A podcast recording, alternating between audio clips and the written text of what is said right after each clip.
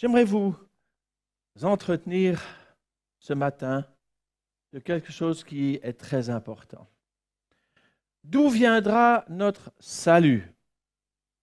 Et j'aimerais pour euh, euh, asseoir mes propos dans la parole, vous lire d'abord un texte dans 1 Thessaloniciens 4, versets 15 à 17. Alors si vous avez une Bible, vous pouvez tout à fait suivre, hein, puisque ce qu'on lit et ce qu'on entend, on le retient cinq fois plus que ce que l'on entend simplement. C'est pour ça que parfois je m'appuie sur un PowerPoint, parce que les images en plus peuvent vous aider à vous remémorer plus tard quand euh, votre mémoire euh, euh, flanchera. Voici en effet ce que nous déclarons d'après une parole du Seigneur, nous les vivants, restés pour l'avènement du Seigneur, nous ne devancerons pas ceux qui se sont endormis. Comprenez qui, non pas qu'ils font la sieste, hein, ils sont, qui sont partis, sont morts. Car le Seigneur lui-même a un signal donné à la voix d'un archange, au son de la trompette de Dieu, descendra du ciel, et les morts en Christ ressusciteront en premier lieu. Ensuite, nous les vivants, qui serons restés, nous serons enlevés ensemble avec eux dans les nuées à la rencontre du Seigneur dans les airs, et ainsi nous serons toujours avec le Seigneur. Consolez-vous donc les uns les autres par ces paroles. Et puis dans l'évangile de Matthieu,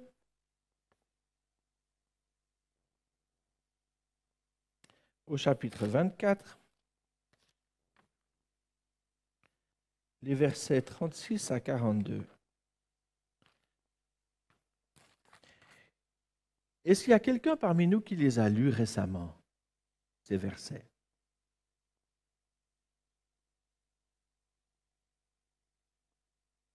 Du moins dans l'année. C'est bon, voilà. Matthieu 24, les versets 36 à 42. Pour ce qui est du jour et de l'heure, hmm, personne ne les connaît, ni les anges des cieux, ni le Fils, mais le Père seul. Comme au jour de Noé, ainsi en sera-t-il à l'avènement du Fils de l'homme. Car dans les jours qui précédèrent le déluge, les hommes mangeaient, buvaient, se mariaient et mariaient leurs enfants jusqu'au jour où Noé entra dans l'arche. Et ils ne se doutèrent de rien, jusqu'à ce que le déluge vienne et les emporte tous. Il en sera de même à l'avènement du Fils de l'homme. Alors, de deux hommes qui seront dans un champ, l'un sera pris et l'autre laissé. De deux femmes qui moudront à la meule, l'une sera prise et l'autre laissée. Veillez donc, puisque vous ne savez pas quel jour votre Seigneur viendra. Sachez-le bien, si le maître de la maison savait à quelle veille de la nuit le voleur doit venir, il veillerait et ne laisserait pas percer sa maison. C'est pourquoi, vous aussi, tenez-vous prêts, car le Fils de l'homme viendra à l'heure où vous n'y penserez pas, ou plus.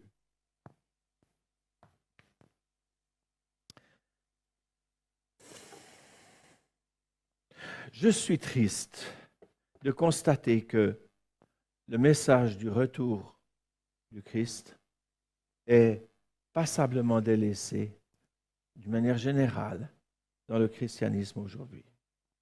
Et je ne parle pas des églises institutionnelles qui peut-être ont perdu la capacité d'un couteau tranchant de l'épée et de l'esprit, mais je parle de notre monde évangélique. J'ai l'impression que le bien-être, le mieux-être, euh, l'évangile centré sur l'individu, c'est le message principal qui est annoncé.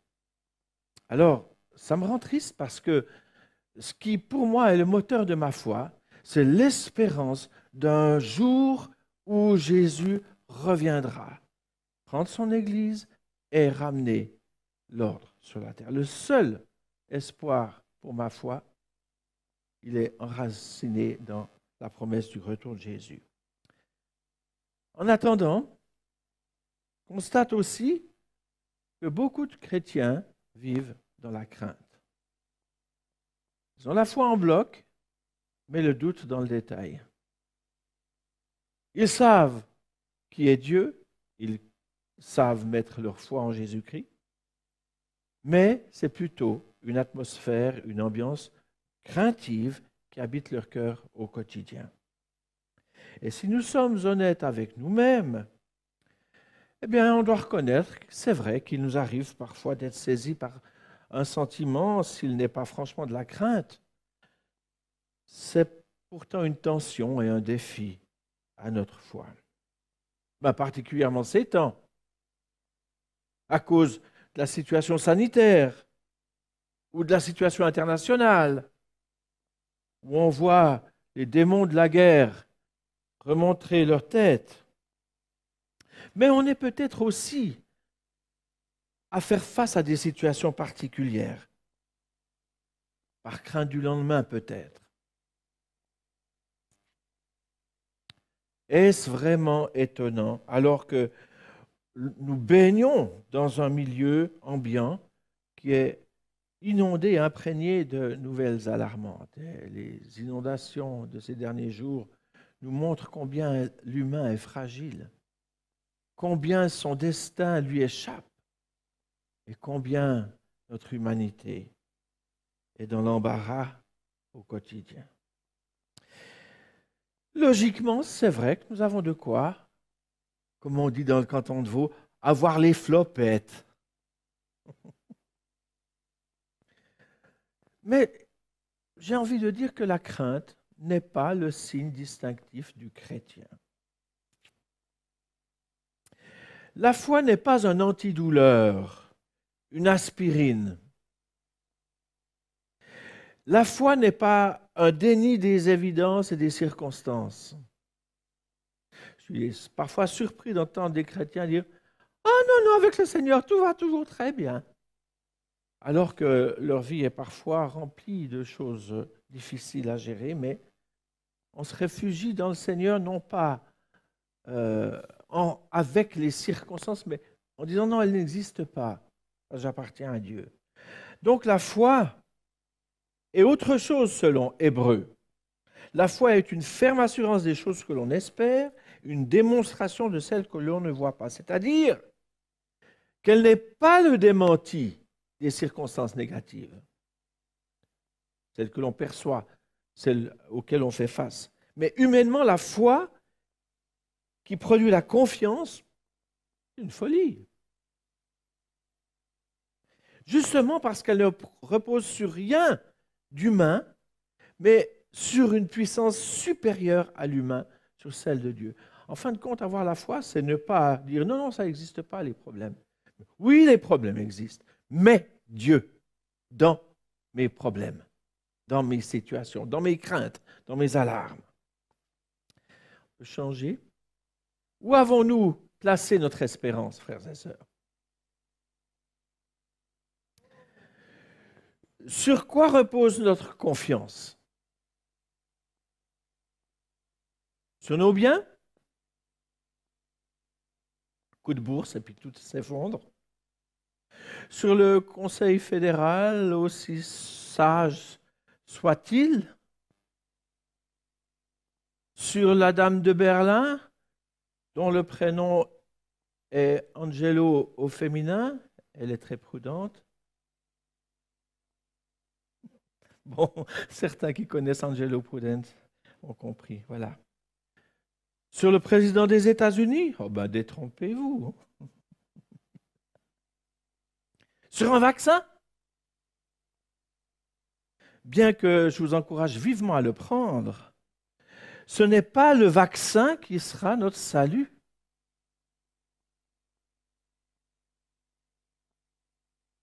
Ce matin, j'aimerais encourager tous ceux qui comptent sur Dieu, tous ceux qui ont choisi de croire en un Dieu souverain, puissant, capable d'intervenir et d'assurer un avenir.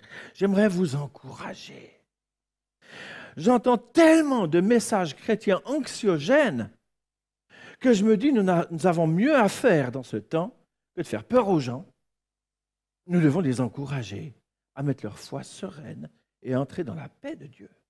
Et ce matin, j'aimerais vous, vous orienter dans ce sens, afin que vous puissiez vivre au quotidien sereinement. Non pas dans le déni, mais sereinement. Amen. J'aimerais souligner que celui qui a reconnu Jésus-Christ comme son Sauveur et son Seigneur a une vivante espérance. Il existe une sécurité à l'intérieur de l'Église de Jésus-Christ. Il y a une promesse attachée à la communion fraternelle qui n'est pas attachée à l'individu.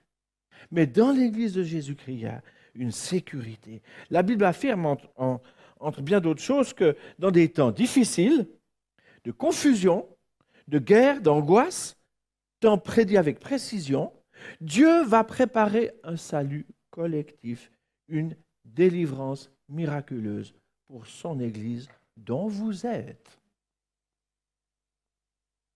Dieu n'est pas surpris par les circonstances. Dieu les connaît. Il les gère.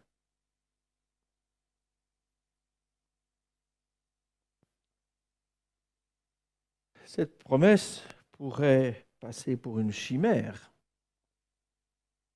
si les prophéties qui sont contenues dans la Bible ne s'étaient pas déjà réalisées au 4-5e. Même plus. Certains disent à 90% pour les Français, qui nous regardent par Internet. Bon, il faut être gentil avec eux. 90, si vous êtes dans le canton de Vaud, 90% des promesses, des prophéties se sont réalisées. Dieu est fidèle face à ses promesses les grâces que nous avons déjà reçues dans cette Église. Il y en a eu tellement. Vous en entendrez peut-être parler dans quelques temps, un petit peu plus en détail. Mais toutes les grâces que nous avons reçues, ce sont à quelque part, c'est la portion de dégustation de ce que Dieu nous réserve en plénitude, bientôt, dans sa présence. Ce sont les arts du royaume qui vient. Et j'aimerais ce matin vous rappeler quatre grandes interventions divines mentionnées dans la Bible. Et elles concernent des collectivités qui, chaque fois, ont été sauvées du danger ou de la destruction. Et ces sauvetages constituent, à mon avis, euh, comme euh, une annonciation en petit de ce que Dieu va faire un jour en plus grand dans les temps que l'on qualifie de fin des temps. Ainsi, alors que nous allons repasser en mémoire euh, ces récits bibliques, je souhaite que notre confiance en Dieu qui prévoit et qui pourvoit, elle soit fortifiée. Ce matin, j'aimerais pas que vous ressortiez euh, de cet endroit avec des émotions négatives, mais j'aimerais que vous puissiez en ressortir avec une foi fortifiée, une confiance en un Dieu qui prévoit et qui pourvoit. Ça vous va? On y va? On regarde? Bon, on va parler de Noé. Je, suis sûr que certains euh, euh, étaient euh, en train de penser que nous allions parler du sauvetage de Noé. Alors pourquoi j'ai mis une grappe là?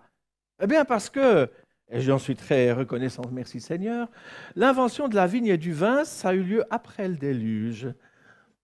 Ah, les, vignerons de l'Église sont ravés aussi. Hein mais voilà, puis Noé a, découvert l'effet du vin et il a pris ce qu'on appelle une bonne cuite.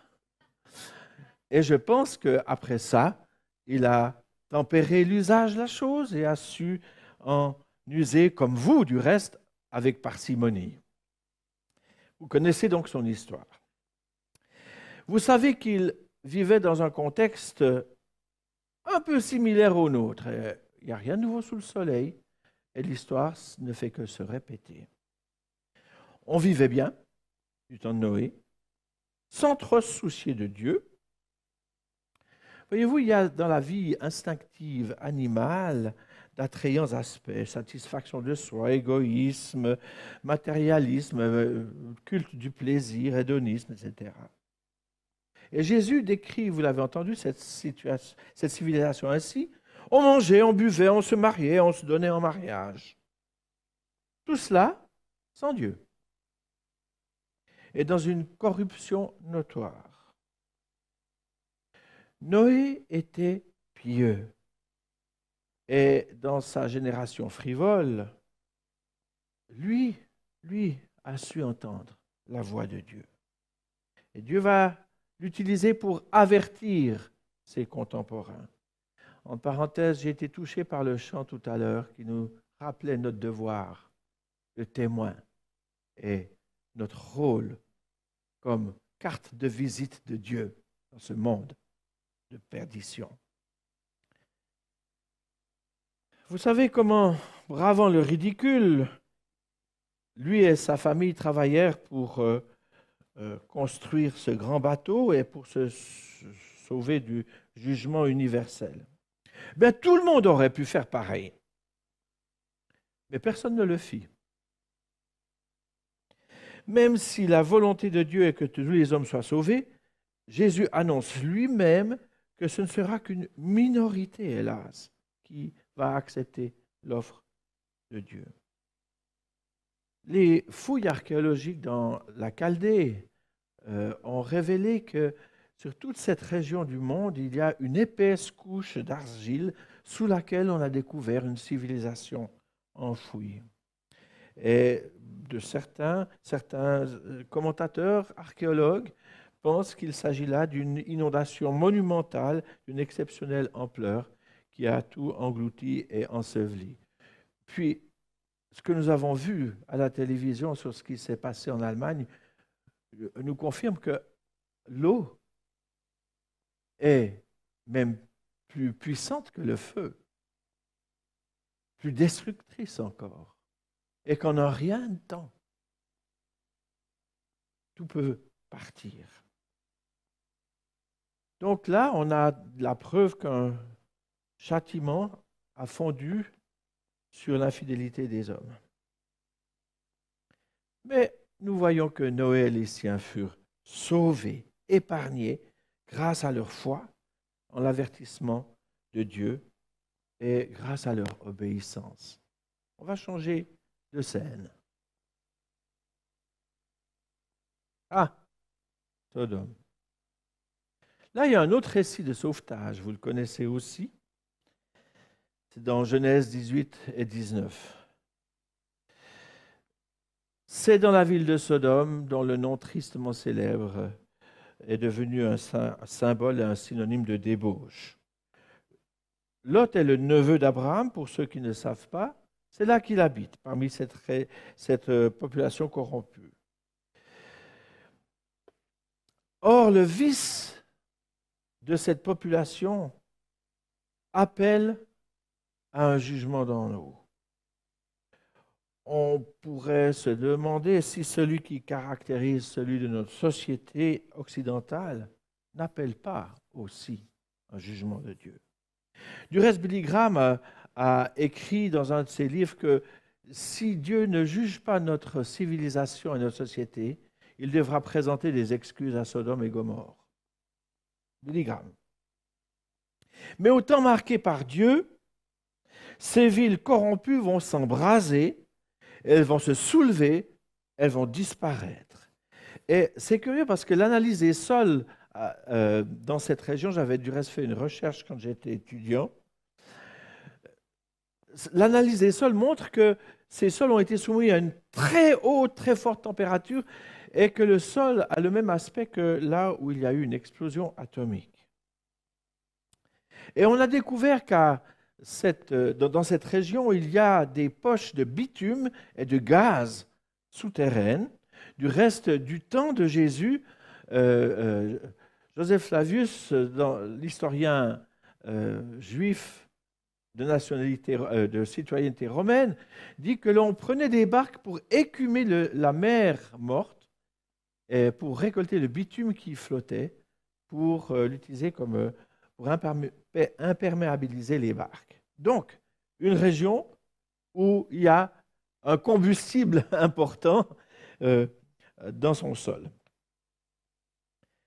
Alors, les archéologues qui ont identifié l'emplacement de ces villes maudites euh, ont situé ces sites maintenant du côté jordanien euh, du Jourdain.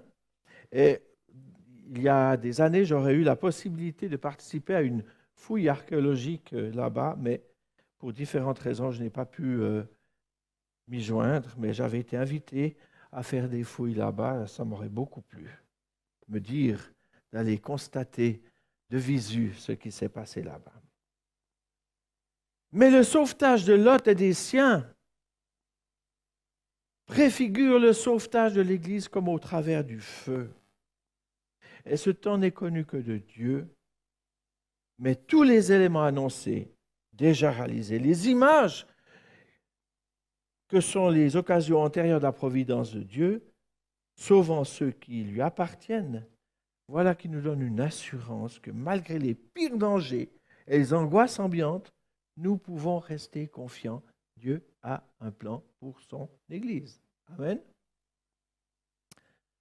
Changer de circonstances. Et là, Israël sauvé de l'esclavage et de Pharaon. Secours miraculeux.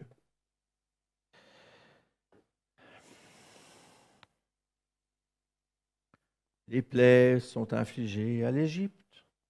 Pharaon a finalement laissé partir Israël. Il change d'avis. Il part avec ses chars à la poursuite des Hébreux, qu'il accule devant la mer Rouge. Ce peuple libéré, mais pas encore arrivé, et ça nous ressemble, ce peuple libéré, mais pas encore arrivé, va être providentiellement secouru par Dieu. Le texte nous dit que ce grand vent se mit à souffler va partager les eaux devant les pieds des Israélites qui y passèrent à pied sec. Les troupes de Pharaon sont lancées à, leur poursuite. La mer se referme et puis juste Pharaon sur le bord, oh le courageux, constate que son armée est complètement détruite. Ce que Dieu a décidé de sauver, qui le perdra? Ce que Dieu a décidé de faire, qui peut l'en empêcher? La politique? Que Dieu veut, il le fait. Et là, on doit l'entendre aussi pour nous-mêmes. Alors l'Église de Jésus-Christ, un peu comme ce peuple poussé à bout, nous devons aussi faire face à la pression d'un ennemi qui la combat. Et ces temps, nous prions avec euh, le canevas de prière de portes ouvertes. Et ce mois-ci, nous prions pour l'Inde. J'espère que vous le faites aussi. Si jamais allez sur le site de portes ouvertes, et télécharger la liste de prières, mais, mais, mais le, peuple chrétien en Inde souffre. Ce peuple est aux abois, on incendie ses églises, on maltraite les chrétiens, on les tue parfois. Ou bien alors quand on les blesse sévèrement et qu'ils sont amenés à l'hôpital, et c'est ce que nous lisons, on ne les soigne pas, parce qu'ils sont Mais Dieu veille sur son Église en Inde et il lui trace un chemin au travers de l'impossible, de l'irréaliste, de l'irréalisable, de l'humainement improbable. Dieu va lui venir en aide. Amen. Voilà encore un quatrième scénario.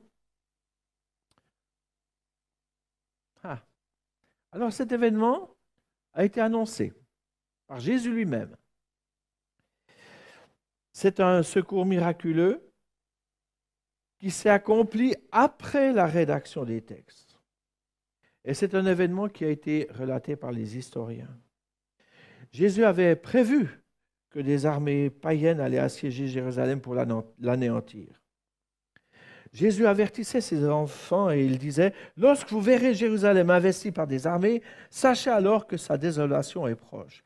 Alors que ceux qui seront en Judée fuient dans les montagnes, et que ceux qui seront au milieu de Jérusalem en sortent, et que tous ceux qui sont dans les champs n'entrent pas dans la ville.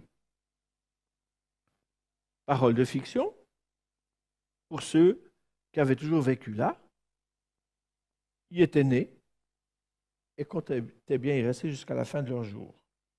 Mais il a fallu 40 ans jusqu'à ce que l'accomplissement de cette prophétie s'accomplisse en l'an 70. Les armées romaines investirent Jérusalem et les chrétiens de Jérusalem savaient ce qui allait se passer. Selon l'ordre de Jésus, ils s'apprêtèrent à quitter la ville. Mais comment? La ville était étroitement assiégée. Alors, Il va se passer une chose incroyable relatée par Joseph Flavius.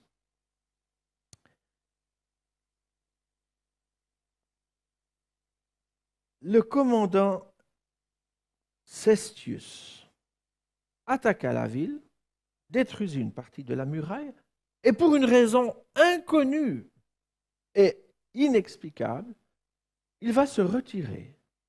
Et pendant une courte période de trois ans, les Yérosolamitains, les habitants de Jérusalem, vont se croire à l'abri. Vont même faire une contre-attaque, sortir de la ville et puis avoir une petite victoire et ils sont crus sauvés.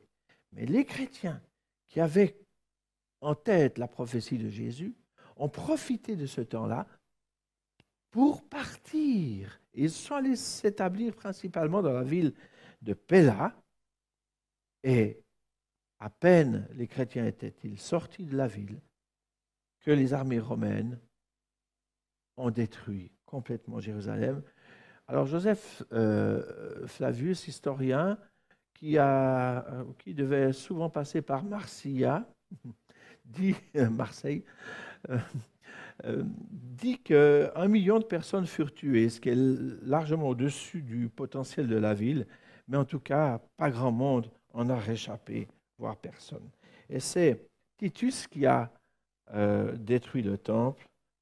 Euh, alors voyez-vous, de nouveau, ceci prouve que Dieu a un plan de salut pour son Église.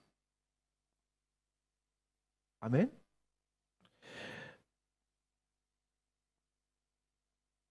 Moi, je suis stupéfait de constater que il y a des scénarios qui se sont répétés et un scénario va se répéter encore. Il faut conclure. Tout comme le Seigneur a prévu et pourvu pour que Noé et les siens échappent au déluge, tout comme Lot et les siens ont été sauvés du feu, tout comme Israël est sorti d'Égypte, tout comme les chrétiens de Jérusalem ont été sauvés in extremis, Dieu a prévu un plan de salut pour tous ceux qui placent leur confiance en lui. Dieu ne punit pas le juste avec le coupable. Tous ceux qui ont trouvé leur justice et leur pardon en Jésus-Christ seront sauvés du châtiment de la fin des temps, moi je le crois. C'est assuré. Ce matin, en réfléchissant encore à ce que j'allais vous dire, Seigneur m'a mis à cœur que certains parmi nous ne sont pas encore au bénéfice de cette assurance du salut. Certains n'ont pas adhéré de cœur à la personne et à l'œuvre de Jésus-Christ. En d'autres termes, ils ne lui ont pas donné leur vie, ils n'ont pas pu chanter Je te donne ma vie, ne m'appartient plus. Non, vous n'avez pas pu le chanter vraiment avec conviction. Et le Seigneur vous appelle ce matin à venir à lui, à lui confier votre vie, à lui donner votre cœur, siège de vos sentiments et de vos émotions.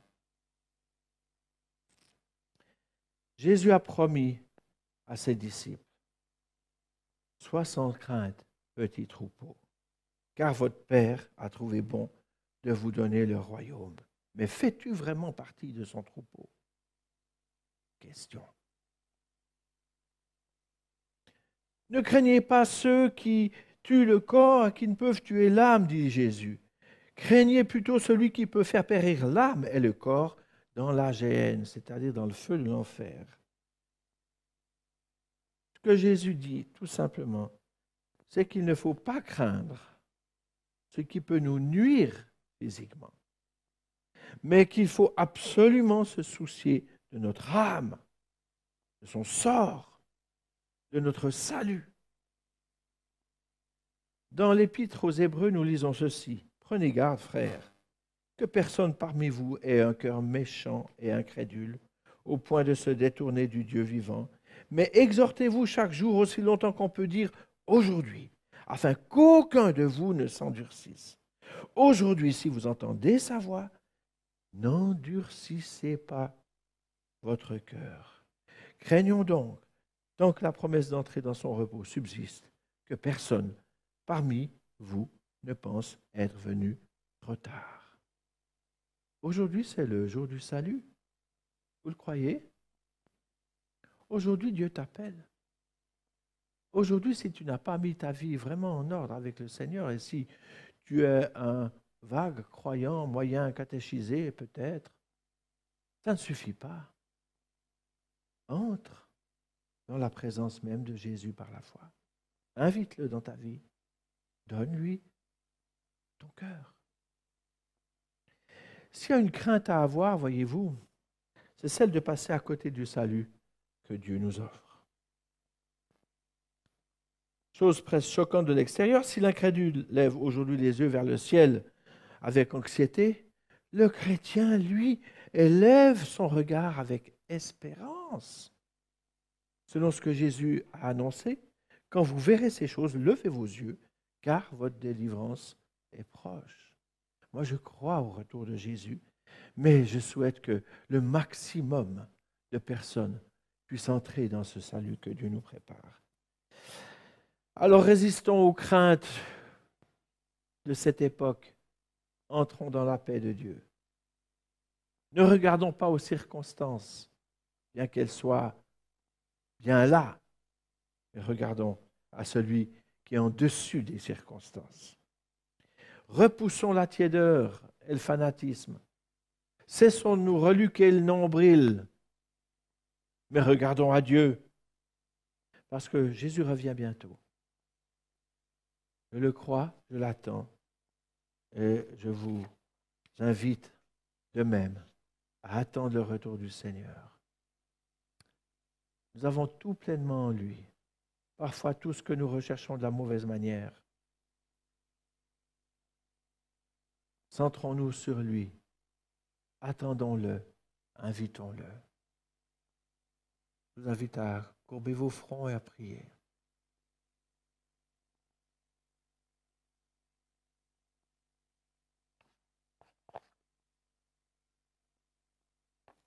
Toi qui n'es pas encore de ceux qui peuvent dire, j'aime Jésus, je lui ai donné ma vie et je, l'attends avec impatience. Le Seigneur t'appelle. Il veut t'inviter à venir à lui comme tu n'es encore jamais venu à lui, ou à revenir à lui parce que tu t'es distancé par les soucis du monde, par différentes circonstances de ta vie. Le Seigneur t'aime et il te veut à lui. Reviens, viens, il t'attend. Seigneur, je te prie pour tous ceux qui, parmi nous, sont dans la crainte pour différentes circonstances, que tu puisses fortifier leur espérance, animer leur foi, et les faire entrer dans cette quiétude des enfants de Dieu qui savent que le Seigneur prévoit et pourvoit. Seigneur, bénis tous les anxieux parmi nous. Bénis tous ceux qui, au quotidien, regardent aux circonstances plutôt qu'à toi. Merci de fortifier leur foi et de les amener à toi. Pour ta seule gloire, Seigneur. Alléluia. Amen.